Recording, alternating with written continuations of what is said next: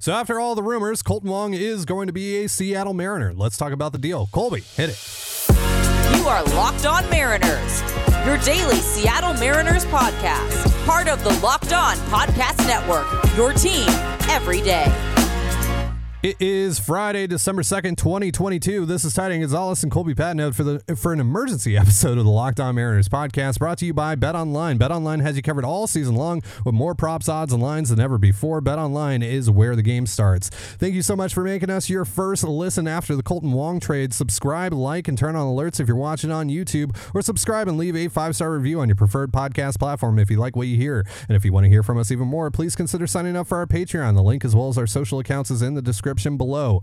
So, according to Jeff Passan of ESPN, the Mariners have officially acquired second baseman Kolten Wong from the Milwaukee Brewers for Jesse Winker and Abraham Toro. There's also $1.75 million in cash heading over to the Mariners in the deal. So basically, the money being swapped is a wash. It's flat. So it's a draw. So that's uh, an interesting aspect of the deal. We'll get into that a little bit.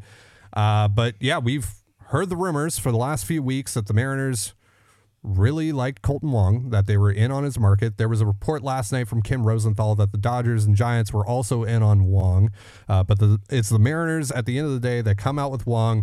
Wong had a $10 million player op- or club option rather that was picked up by the Brewers uh, a few weeks ago, uh, but that did not deter the Mariners from their pursuit of Wong, and they finally land him here, and they basically knock out two items on their to do list with one deal.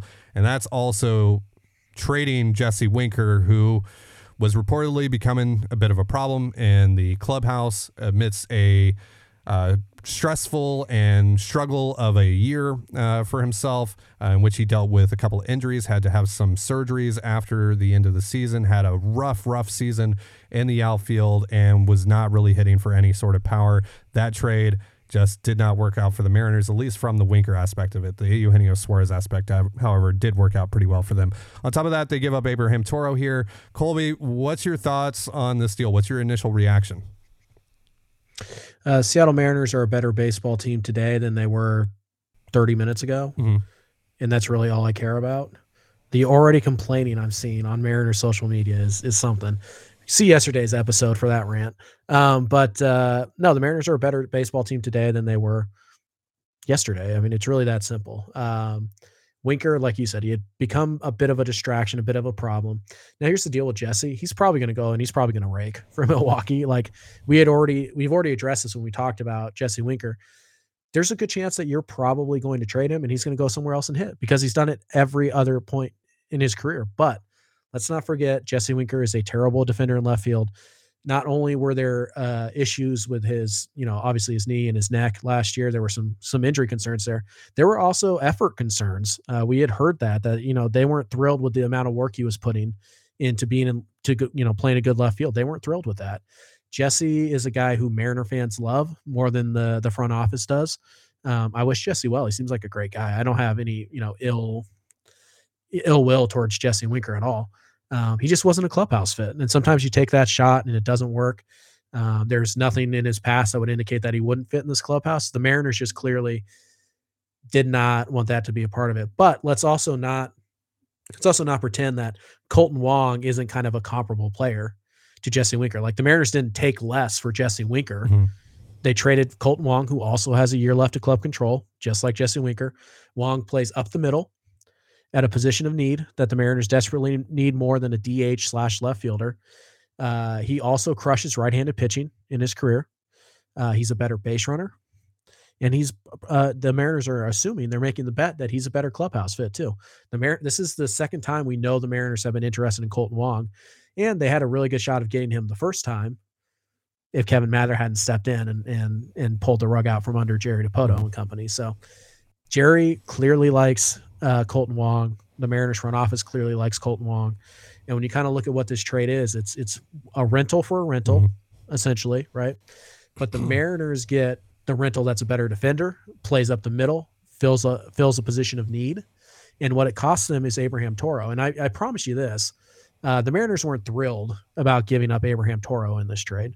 The Mariners still really like Abraham Toro. But at the end of the day, are the Mariners like in such a bad spot that they can't replace Abraham Toro? No, they basically already did with Sam Haggerty. like, so to me, Wong is just a better fit. Just straight at like who's a better fit on this Mariners roster, Jesse Winker or Kolten Wong? All things considered, it's Kolten Wong, and I'm not sure that's close. So the Mariners are better. That's my initial reaction. So there are a couple of concerns that I, you know, I have, a lot of people have when it comes to Wong.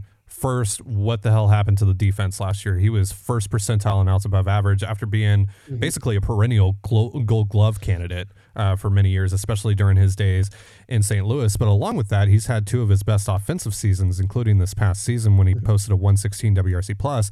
Now the thing is, uncharacteristically, he was awful against left-handed pitching. 138 right. average. Uh, and let's see what that was in WRC plus. It was a 37 WRC plus.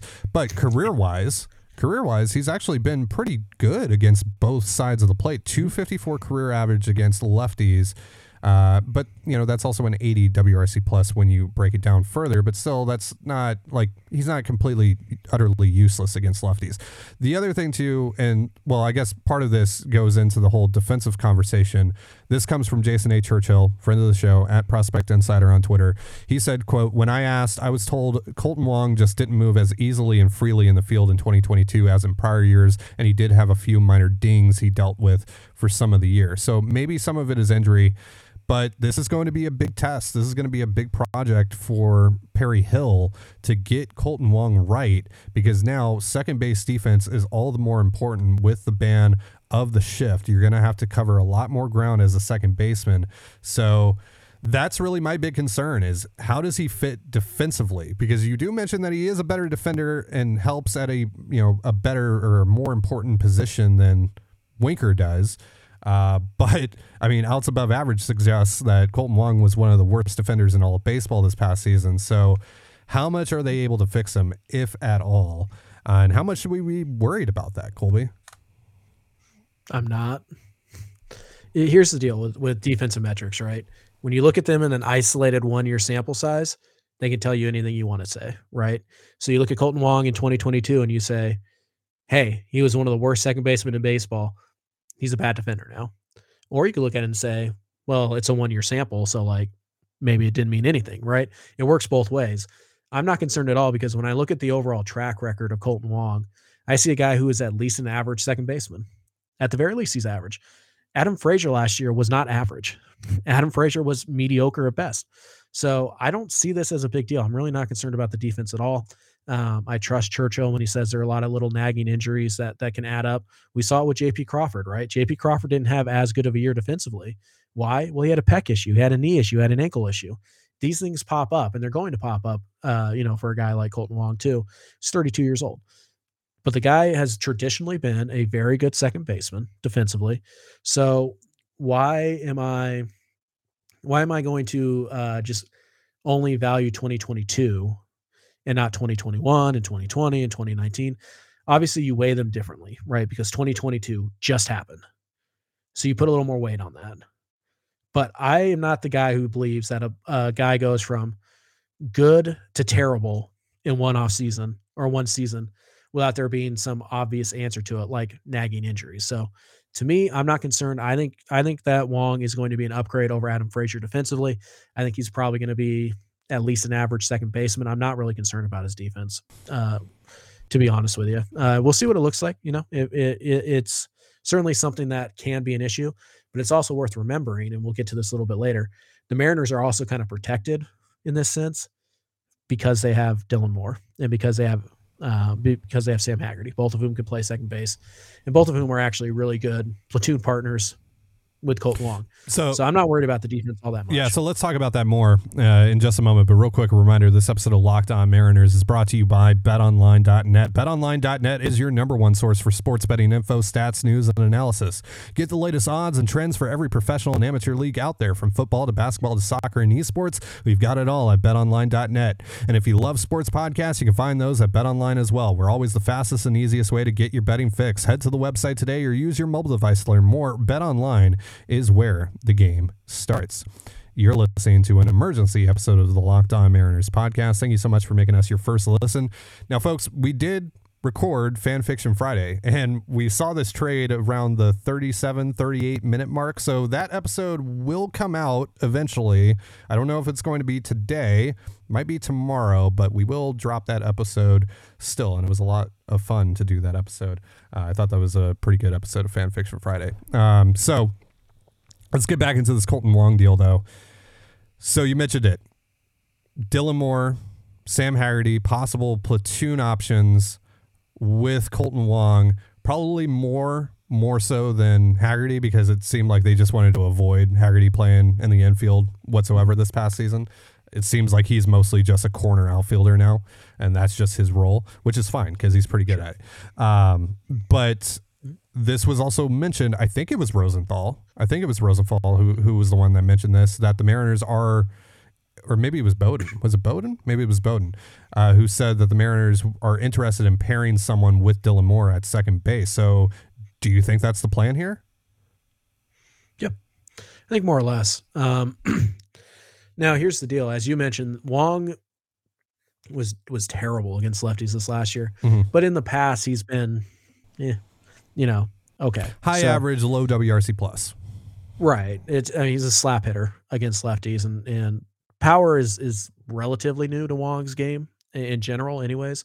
Uh, but yeah, I do think the plan is if a lefty is on the mound, Dylan Moore is probably playing second base. I would say 90% of the time. Obviously, there's going to be days where you need Dylan Moore to play left field, so you just suck it up. Kolten Wong is going to have to face a lefty. Like that's going to happen, right? But I do think the plan overall is that against right-handed pitching, Wong is going to hit somewhere one through five would be my guess. And versus left-handed pitching, Dylan Moore will be the guy who gets you know a bulk of those at bats. That that would be my assumption. Yeah. So you're the local Dylan Moore hater. So how do you feel about Dylan Moore kind of being a starter in the Mariners offense? Well, so I'll roll the tapes back to 2020.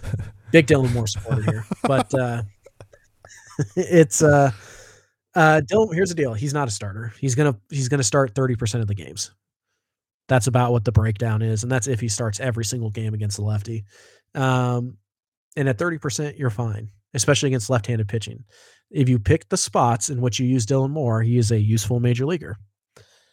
He is. I there's, mm. there's no denying that. He's got power. He's got bat speed. He steals bases.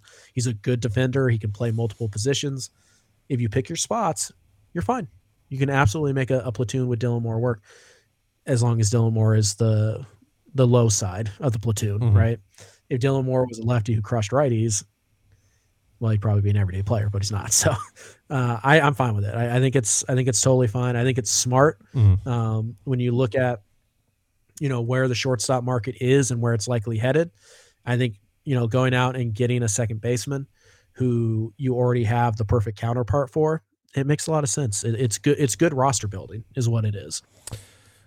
All right, so Wong's making ten million dollars on his club option. Mm-hmm. Jesse Winker is making eight point five, I believe. Toro's making the league minimum. Yep. There's one point seven five million dollars included here that's going to the Mariners and the Steel from the Brewers. Um, that basically just levels out all the money that's changing hands here. So I'm going to ask you, Colby: Are the Mariners trying to save money? Are they trying to conserve money? Is this for a reason? No. How can you say they're trying to save money when they're essentially did a salary swap? Like, what's the point? By the way, if they are, who cares? As long as they reinvest it. Like, why do you care? The Mariners did this trade and they saved a million bucks. Or is it make it a bad trade? No, it doesn't. The cash changing hands doesn't matter to me at all. Um, and honestly, it's a good thing if you're the Mariners, uh, if you're a Mariner fan, because now theoretically you have more money to spend. And by the way, the Mariners just filled the biggest hole left on their roster and didn't spend a dime. So if you're a guy who's like, oh well, they're just gonna go get Kolten Wong and then use that as an excuse not to sign somebody else, what are you complaining about? They can't make that excuse now. Their payroll today is the same as it was yesterday. Mm-hmm. And yet they don't have to go out and figure out what to do at second base. So now all of a sudden, outfield and starting pitching, their two biggest needs, they have the same amount of money to spend on that as they did yesterday. What's the problem mm. with having $1.75 million added into this deal? There isn't one. There's no problem. it's a it's a made up it's a made up issue. Mhm. Let's it, it is. The money doesn't matter. Period. Okay, so, So outfield. The Mariners now Yep. have even a bigger need in left field and DH if they Do if they? they want to have DH. Do they? In terms of bodies, at least. In terms of bodies, It's interesting, you know. At the end of last year, we're like Jesse Winker doesn't even need to be on the playoff roster, and now three months later, we're like, oh my god, how will they survive without Jesse Winker? I think they'll be okay. I, uh, I, I, I, I wasn't necessarily doing that, but Of course you were, but they did lose a body, you know, an option there, right? barely, barely. And for the DH role as well, which who knows Jared Kelenic's better. who knows what they want to do with okay Right. so so so Okay. so where, where do they go from now that's the big question right they they didn't spend any money on this deal so therefore they have every everything at their disposal still Brandon Nimmo is still out there. We know that they had interest in him at the start of the, uh, at the start of free agency at least, but it did kind of seem like his market was growing to a point that maybe they didn't want to go to. But there's also the likes of Andrew Benintendi out there. There's some other names. There's also still trade options too. We've talked about Max Kepler. Maybe Max Kepler is still an option for them, but you know, I, I know a lot of people now are going to shift their focus to Nimmo. Nimmo's now priority number one for a lot of Mariners fans, I, I, I would think. And some out there who think that Aaron Judge is a possibility. he's not. He's not, guys. He's not, guys. But, but yeah. So Put down the bottle. so Nimmo's probably the guy. But also, I think the interesting thing here is what do the Mariners do at DH? So what do you think? The like because now Carlos Santana's in Pittsburgh. Winker's gone. He was the other possible DH option we know that they prefer to just rotate guys through there, but they've been open to having a, a guy play DH or at least having a couple guys that mostly rotate through there. So is Mitch Haniger on the table? Is like like what what what do we what what do you Um, think their their plan is from here on out to fill out the uh, rest of their roles? Side note, bit of a bummer here, but Chris Martin is signed with the Red Sox, so Hmm. that's one relief option not uh, not happening. But uh, in terms of left field DH, um, I think one thing they might try is I think they're going to be heavily involved in the Yoshida market. Um, Yoshida is not a very good left fielder, but we know the Mariners don't care about outfield defense. They had Mitch Haniger and Jesse Winker out there at the same time, way too much to pretend that they do. Um, so Yoshida is a guy I think is interesting. And then I think what they might do is I, I think they might try to answer their left field DH spot with two guys. Yoshida, primary DH, plays the outfield once or twice a week. And then they give Jared Kelenic a shot in left field, but they back that up with somebody like Wil Myers, who crushes left-handed pitching, is a pretty good defender out there.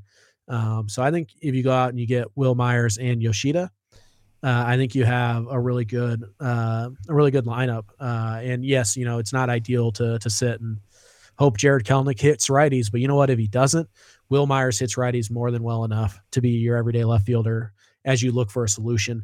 And as we know, finding a corner outfielder at the trade deadline, not that hard. Yeah, but let's do really let's do better than that suggestion. let's let's do better than that. Why? If Jared Kelenic is hitting eighth I I against right-handed pitching for the first month, is that is that devastating? Uh, yeah, kind of, kind of. To, to me, it is. It's not. To me, it is. I would rather. Well, you're an idiot. I don't know. Wow. But no, I get it. I, I But look, again, it's about it's about finding right. It's about what you can do with your resources. sure. So, is like, who's out there that you just like take Nimmo off the board, right? Who's an everyday left fielder that carries more upside than Jared Kelenic? Probably isn't one. Now there's floor, floor, right? I mean, like You like can- certainty, and I mean, there there's like all star upside in like someone like Andrew Benintendi, right? Like, Eh, yeah. I mean, honestly, like Benintendi, like fine, but I'd I'd rather just spend the money on on Nimmo at that point. Like yeah, to me, Ben Benintendi is just like he's just a dude, more or less. Like he's a pretty good eh. player. like he's, He's a like a guy, three- but we've but we we've talked about like how much like he's a Jerry guy, right? Like he makes a lot of sense for the mold that Jerry wants, and also I think there's a bit more power in there than he's displayed so far, and he's a good yet- defender. Like, And yet we never even heard Benintendi has he like connected to the any- Mariners at Has all. Has he been linked to anyone? Now that I think about it, I can't, I can't even Not a remember lot. like a single rumor with him this offseason, which is weird because he had a lot of interest at the deadline. right? Um, yeah, I'm kind of surprised he's like, just not a Blue Jay Do right you now. Do you want to give Benintendi like four and sixty, and essentially lock out Jared Kelenic forever? Or do True. you want to go Kelenic and then just Wil Myers for one and, and eight, and just kind of be like, yeah, well, you know, if but Kelenic doesn't the, hit this but, year, we're out. But he, the thing too is like Teoscar is only on a one year deal. We don't know if they're going to yeah. extend him. So there's going to be more opportunities down the road, right. at least it's, right it's now, ideal. for Kelenic to get involved. Right. But how do you know if Kelenic is going to be that guy if you don't give him at bats? You can't give him at bats at AAA. That's not going to matter. Yeah. Like AAA at bats mean nothing. So yeah. unless the Mariners are ready to give up on Jared Kelenic, I think it makes sense to kind of protect yourself and have him go ahead and be your opening day left fielder or at least compete for it. But you have to have here's the deal. You can't just go out and sign somebody who just hits right. Like you can't go get a, a Dylan Moore, right? Right. Like it, a very similar player to Dylan Moore and be like, well, if Kelenic doesn't hit, I guess Dylan Moore is our left fielder. No, you have to go get somebody like AJ Pollock. You have to go get somebody like Wil Myers, even somebody like Trey Mancini. You have to have a major league hitter mm-hmm. as part of your platoon with Jared Kelenic or the or the DH rotation, right? Yeah. So I think Yoshida and and like Wil Myers makes a lot of sense. That's probably the way I would go. Um, I don't know what Yoshida's market is. Nobody seems to be able to nail that down in terms of what he's going to cost. So there is a possibility that you know Seattle. Well, we can't get Yoshida, so let's just you know, let's go trade for Max Kepler, who's a guy Ty and I still really like, and I still think really fits on this roster. So uh, mm-hmm. there are going to be options. Do they maybe go, you know, just just go get defense and go get Kevin Kiermaier? Um, there's uh, some other interesting guys out there. Um, it's the guy got traded to the Mets that we've talked about the last few off seasons. Naquin. Mm-hmm. Um, you can maybe try that. Tommy Pham's out there. Like there's some guys out there uh, that you can sign. And I, I think the door is closed on Mitch Haniger. I don't think he's an option, uh, particularly if the the rumors about him getting three years are true. Like 3 years, fifteen million dollars yeah. AAV. Yeah, yeah, that's that's a bit. Yeah, no chance. So, um, yeah. All right, so this, barring a trade of like J.P. Crawford out of nowhere, closes mm-hmm. the door on the shortstop market officially. Unless like I, it was probably never open. Let's just be fair about that. Yeah. Um, so, just what are your thoughts on that? Not landing one of the shortstops, not giving a deal like that, uh, whatever it's going to end up costing, because we don't, we still don't know. None of these guys have signed, so we don't know what it's actually going to cost to land them, and we don't know who's actually going to be able to land them. Because is it another situation like with the Rangers, where it's just going to be a bottom of the barrel team that is willing to spend an exorbitant more amount of money than any other, you know, any contender that might be in on their market. Like what, like we don't know what that market is looking like, but kind of mm, having a, a, general idea, being in the ballpark at least in terms of what that would cost, what that would take to land one of those guys. How do you feel about not doing that and going with Wong instead? Who's just he's a stopgap right now. He's that's all he is at the moment. They're going to have to address the situation again next winter, whether it's keeping Wong or going elsewhere with it. So, what do you think about going this route instead of uh, somewhere else? I'm totally fine with it. Like, would I like Carlos Correa to be a Seattle Mariner? Sure. Oh, that'd be fun. Trea mm-hmm. Turner, yeah, cool, cool. That'd be awesome. But here's the deal, right? We don't operate in a vacuum. The Mariners don't operate in a vacuum. They have a 26 man roster they need to think about, and they can't just think about one 26 man roster at a time. We talked about this yesterday. They have to be looking ahead. And that's what they're doing. So if the Mariners come and they say, hey, look, this is the number we think we can do long term on a seven, eight, nine year deal for one of the shortstops, and the shortstop says no, the Mariners can't be so desperate that they completely abandon their plan. The plan is working, it has worked, it will continue to work. Discipline is the shortcut. So when you look at it, you know, this would be the equivalent or pretty close to the Mariners going out and giving Robinson Cano $70 million more to get him to come here. It, it doesn't work. That type of mm. thing doesn't work. There is a limit. You cannot just go out and write blank check after blank check to these guys and just say, all right, now we'll put together a team around them. That's not how it works. Everybody has to fit. Do you want to be the Angels? Do you want to be the Rangers? I don't. I'd much rather be where I am. So, as much as I want a player like Trea Turner, would be amazing. It would be so fun to have Trea Turner be a Mariner. Why am I going to write a three hundred million dollar check for to a guy who I think is only worth two hundred twenty million mm-hmm. to create some buzz around the ballpark? There's already buzz with the Seattle Mariners. I don't need to create that. You know who needed to create buzz? The 2014 Seattle Mariners. That's why they went out and they got Robinson Cano, because that that that franchise was dead. Nobody cared about it. People care about this franchise now. I don't need to be desperate. I don't need to spend money to create buzz. I put out a good product last year. I'm going to put out a good product this year. I don't need that player unless it's at my price. I think that's a good sign. And I think the Mariners deserve some credit for being disciplined enough not to chase the shiny toy and look at it and say, we need to fix our roster. Right. And we don't need to go out and sign this player at all cost and ignore the rest of our roster. We're not going to go give Xander Bogaerts $28 million and then just be like, oh, well, eh, you know, here's, you know, Miguel Rojas at second base and we're, we're good. Like, no, the Mariners are going at at this at the right at you know I think at the right strategy where they're building they're they're building this team so that the lineup one through nine is as good as it can be, and the roster one through twenty six is as good as it can be. So, yes, I want the Mariners to go out and get Trea Turner. That would have been amazing. I don't want the Mariners to spend three hundred twenty million dollars on Trea Turner if they're only comfortable giving him two hundred thirty.